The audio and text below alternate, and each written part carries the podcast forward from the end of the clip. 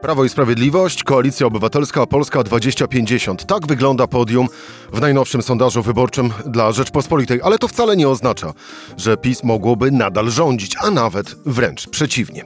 W weekend, gdy Ibris pytał w naszym imieniu o preferencje partyjne, Jarosław Kaczyński był natomiast pytany o nowe projekty, które wspierałyby polskie rodziny. I tak się rozgadał, że padły słynne już słowa o konsumpcji alkoholu przez młode Polki. I o tym wszystkim w rozmowie z Zuzanną Dąbrowską. Rzecz w tym, że taki był dzień. Cezary Szymanek, zapraszam na codzienny podcast Rzeczpospolitej. Siódmy dzień listopada, poniedziałek, Zuzanna e, Dąbrowska, e, Rzeczpospolita. E, dzień dobry. Dzień dobry. Czy słowa Jarosława Kaczyńskiego dotknęły cię osobiście?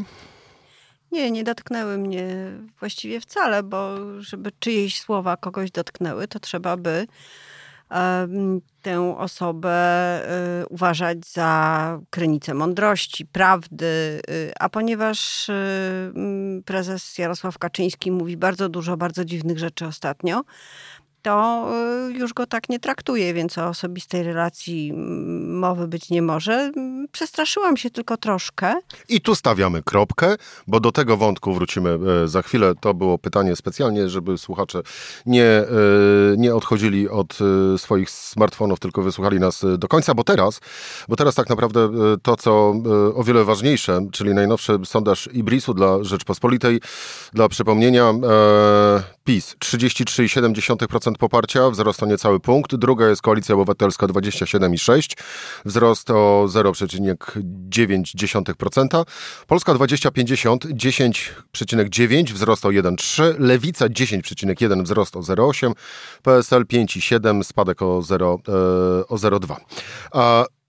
No i w przybliżonym podziale mandatów według systemu Donta, w zależności od wziętych pod uwagę zmiennych, PiS nie może liczyć na utworzenie rządu, nawet wspólnie z Konfederacją, ponieważ wywalczyłby, w zależności od przyjętej właśnie metody liczenia, od 192 do 205 mandatów e, poselskich. Tyle jeżeli chodzi o sondaż e, Ibrisu dla e, Rzeczpospolitej. Jaki z tego wniosek płynie, że to już jest ten początek trendu, czy to tak naprawdę jest tylko i wyłącznie odpowiedź na takie e, bieżące nastroje Polaków? To jest e, podsumowanie e, pierwszego etapu, tego powakacyjnego etapu kampanii wyborczej. Przedwczesnej, ponieważ rok do wyborów to jest sporo czasu, ale ewidentnie rozpoczętej. To jest taki czas, kiedy partie e, mobilizują swój elektorat, ten żelazny. Jeszcze nie grają na, na, na skrzydła, jeszcze nie próbują pozyskiwać e, e, osoby, osób, które głosowały na inne partie, tylko mobilizują swoich. I na tej mobilizacji wychodzą różnie ale na pewno jest zauważalne to, że mobilizacja trwa. Czyli deklarowana frekwencja jest dosyć wysoka, zdecydowanie z sondażu na sondaż ponad 50%. 52,2% to w naj, najnowszym sondażu. W porównaniu do poprzedniego publikowanego przez nas wzrost o 2 punkty procentowe. Tak, to było porównanie, porównanie z wrześniem, miesiąc wcześniej. E, no więc widać, że, że ludzie się interesują, że polityka e, gdzieś tam wchodzi e, nam do domów. I w efekcie co widać było w tym sondażu y, ostatnim, y, wszystkim partiom troszkę poparcie wzrasta. To trzeba pamiętać, że są wzrosty y, takie w granicach błędu statystycznego. Mm, ale jeżeli dotyczą one wszystkich partii, poza, poza PSL-em i Konfederacją, to jednak o czymś świadczą, czyli, czyli tych zdecydowanych osób, które chcą głosować na swoją partię, przybywa. Mm, profesor Ewa Marciniak, politolożka z Uniwersytetu Warszawskiego, komentując dla nas y, tę sytuację, powiedziała, że poprzez to, że jest głośniejsza debata publiczna, poprzez to, że liderzy partii pokazują się częściej, że także opozycja ma więcej z gry, bo częściej komentuje, robi więcej spotkań, więcej imprez, mówi o wielu ważnych sprawach, e, to dzięki temu wyborcy znowu myślą sobie, no tak, oni być może coś załatwią, oni być może coś zmienią, warto zagłosować. E, I też sukcesem tych mniejszych ugrupowań, czyli tych poza koalicją obywatelską, jest to, że oni też do głosu dochodzą, co widać. Nie spada poparcie, wręcz przeciwnie, raczej troszkę rośnie. E, co z kolei oznacza, że cały czas jest grupa e, osób, która sobie myśli, no poszukam kogoś, na kogo zagłosuję, może Lewica, a może Polska 2050 będzie tą e, odpowiedzią, może coś się wydarzy pozytywnego. Wszystko to w tych ułamkowych y, poparciach wpływa na e, przewidywany taki model podziału mandatów. I oczywiście to, o czym my teraz piszemy, jest bardzo hipotetyczne. To są, to są takie modele wręcz arytmetyczne, wynikające z poparcia. Niemniej, pisząc o sondażu, starałam się skorzystać z takiego modelu, który bierze pod uwagę rozkład głosów w poprzednich wyborach. To jest ważne, e, ponieważ też e, obejmuje specyfikę e, danego regionu. Danego regionu. I y, nigdy nie jest tak, że właśnie jest 2 plus 2 równa się 4, tylko z reguły jest 2 plus 2 równa się 4 plus minus to, co ludzie w danej części Polski sobie myślą i jak głosują. Więc to jest bardzo, y, bardzo istotne. Ale y, mimo tego, że mm, PiS trochę zyskuje na tym modelu, który bierze pod uwagę takie elementy, to rzeczywiście jest bardzo daleki od większości, która nie, nie tylko mogłaby mu zagwarantować y, rządzenie, ale też od możliwości współpracy z Konfederacją. Na to wpływ też mają słabe notowania Konfederacji, takie na granicy progu wyborczego. Ale nawet gdyby Konfederacja wyszła, to będzie mieć za mało mandatów, żeby to coś y, zmieniło. Y, I też oddala y, PiS od takiej sytuacji, o której po cichu mówią politycy opozycji, że po wyborach, kiedy, kiedy wyniki byłyby podobne, prezydent mógłby powierzyć misję tworzenia rządu Prawu i Sprawiedliwości, które zdobyłoby pierwsze miejsce. I wtedy e, Prawo i Sprawiedliwość miałoby pole do, podpisu, do popisu, szukając koalicjantów. No, krótko mówiąc, przeciągając albo ugrupowania niektóre, albo polityków. Tyle, że przeciągnąć można kilka osób różnymi obietnicami. E, na pewno nie da się przeciągnąć 30, 25, e, bo to już jest bardzo wielka operacja. Więc ta różnica w mandatach, która wychodzi, jest dla opozycji bardzo ważna, żeby nie powiedzieć najważniejsza bo to daje pewną perspektywę. No właśnie, ale jaką daje to perspektywę opozycji? Ja wrócę uparcie do tego pierwszego pytania. E, czy to daje już perspektywę zwycięstwa na horyzoncie? Czy to już są te sondaże? Bo to nie jest pierwszy sondaż, w którym połączone siły opozycji e, mają tak, tak dużą przewagę nad Prawem i Sprawiedliwością, mm, ale jakby nie było, Prawo i Sprawiedliwość nadal jest e, na pierwszym, na pierwszym miejscu. Więc pytanie o to, czy to jest ten powód do zadowolenia po stronie opozycji, jest jak najbardziej zasadne. Bardziej do e, to, to jest trochę slogan, co, co powiem, też powtarzany przez polityków, ale jednak go powiem, e, do intensywnej, ciężkiej pracy. Dlatego, że czyli horyzont jest działa. zamglony. Tak, bo tendencja ok, ale żyjemy w świecie, który jest wstrząsany e, w ostatnich latach różnymi wydarzeniami wojna i COVID to są takie najpoważniejsze. Mamy do tego jeszcze kryzys e, ekonomiczny. Być może będzie kolejna fala zachorowań e, e, na SARS-CoV-2 na początku roku, tak mówią niektórzy eksperci. Dzieje się. Te wielkie wydarzenia wpływają bezpośrednio na naszą sytuację i na sytuację polityczną i sytuację polityków. Nie można więc przewidzieć, co się stanie do października następnego roku, czyli do wyborów. Nie dość, że nie da się przewidzieć, to jeszcze nie da się na to przygotować, bo te, te wydarzenia były tak nieoczekiwane i tak niespodziewane, że y, tutaj najlepsi analitycy i eksperci nie przygotują nikogo na, na właściwą y, odpowiedź. Y, co więcej, takie wydarzenia często w pierwszej chwili, przez pierwsze tygodnie powodują gromadzenie się wyborców wokół władzy, no bo każdy chce ratunku, a władza jest sprawcza. Czyli y, dwie drogi są postępowania dla opozycji. Cały czas pracować nad własną sprawczością, czyli pokazywać nie tylko, że ma się y, pomysły, ale realnie y, różnym sytuacjom przeciwdziałać,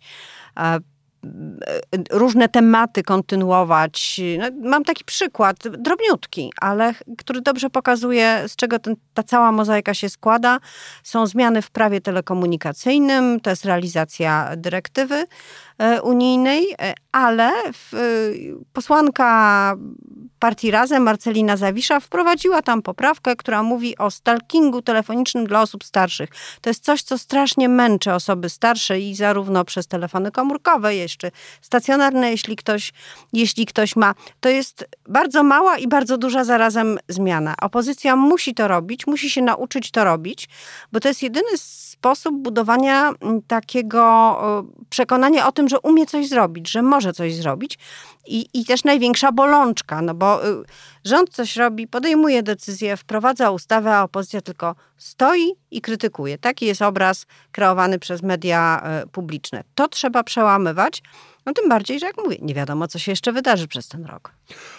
A powinno się na przykład wydarzyć yy, odwiedziny Donalda Tuska w TVP? No, nie wiem, czy odwiedziny, czy, czy to jest dobre słowo.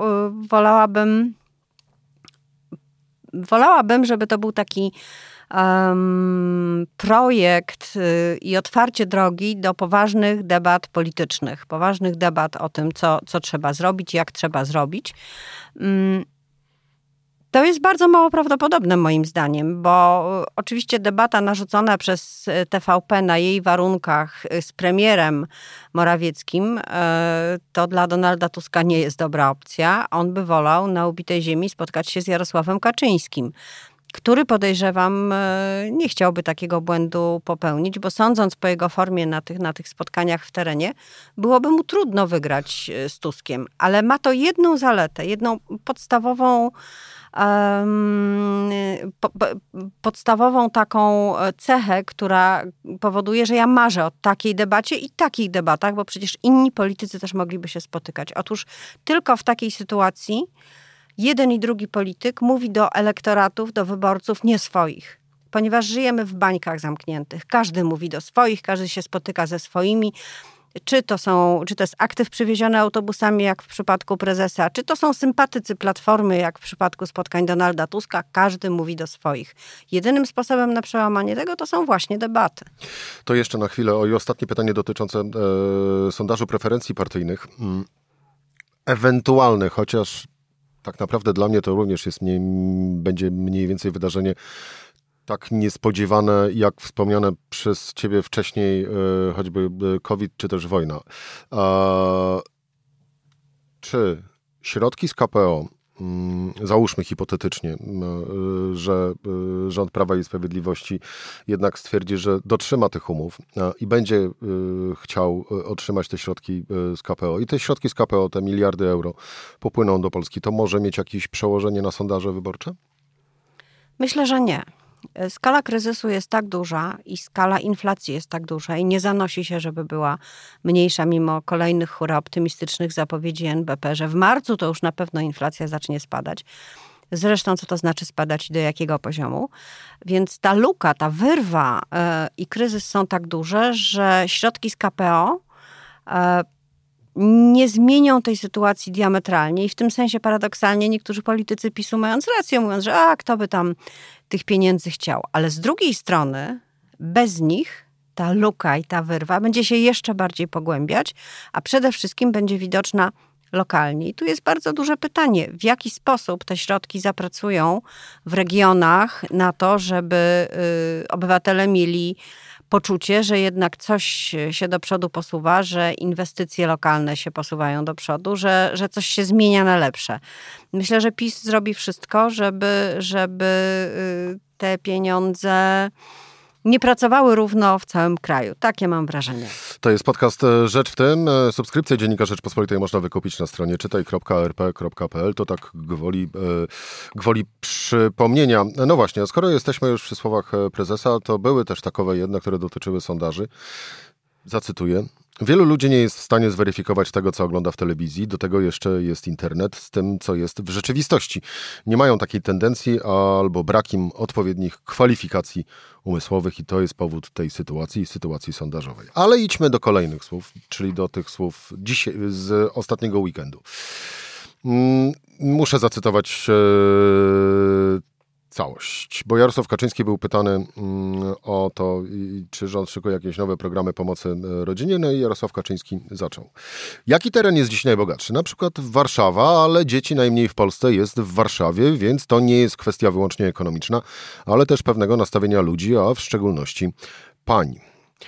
Kobiety się decydują na dzieci albo się nie decydują, mówił e, Jarosław e, Kaczyński i zwracając uwagę, że to zależy od wielu czynników, nie tylko materialnych, ale również kulturowych i dalej.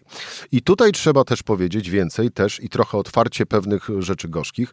Jeżeli się utrzyma taki stan, że do 25 roku życia dziewczęta, młode kobiety piją tyle samo co ich rówieśnicy, to dzieci nie będzie, powiedział Jarosław e, Kaczyński.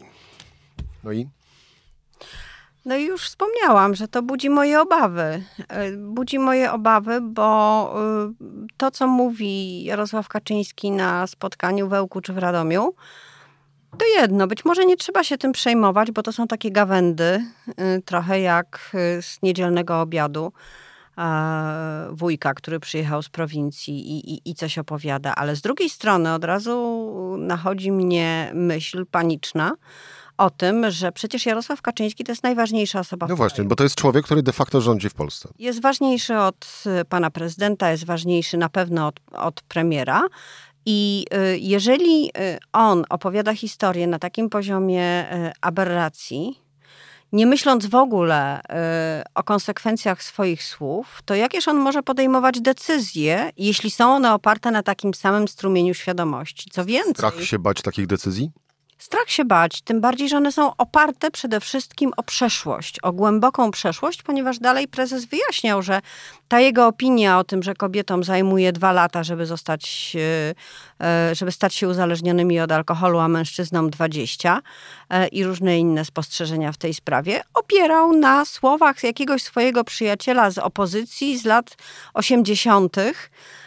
I to jest dopiero przerażające. Przypomnijmy sobie historię o Wiedniu, gdzie go przeraziły takie rzeczy, o których nawet nie chciał, nie chciał mówić, mówić, a to z kolei była wizyta na początku lat 90. Więc jeżeli teraz, w roku 2022, prezes podejmuje decyzję, myśląc o tym, co było 40-30 lat temu, to rzeczywiście sytuacja jest groźna, bo to są decyzje w ogóle nieprzystające do rzeczywistości. No to w takim razie Zuza rodzi się proste pytanie.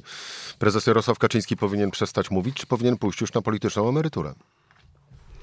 Myślę, że prezes Kaczyński powinien przegrać wybory i wtedy udać się z godnością na emeryturę. Tak by było pewnie najlepiej, demokratycznie e, i sensownie, ponieważ e, oczywiście y, jest zbyt ważny dla swojego obozu politycznego, żeby w tej chwili odejść, mógłby doprowadzić do załamania. Trzyma też na bardzo krótkiej, niewidocznej smyczy swoich następców, więc nie ma naturalnego mm, politycznego spadkobiercy y, prezesa zaczęłaby się prawdopodobnie bardzo ostra walka, co by destabilizowało sytuację. I być może wszystko to doprowadziłoby do, do y, takiej spektakularnej klęski Zjednoczonej Prawicy, ale na tyle instynktu samozachowawczego jej politycy mają, że na pewno na to nie pozwolą.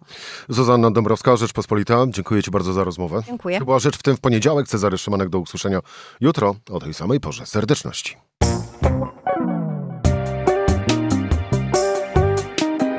Rzecz w tym to codzienny program Rzeczpospolitej. Od poniedziałku do czwartku o godzinie 17. Słuchaj na stronie podcasty.rp.pl. Włącz Rzecz w tym w serwisie streamingowym.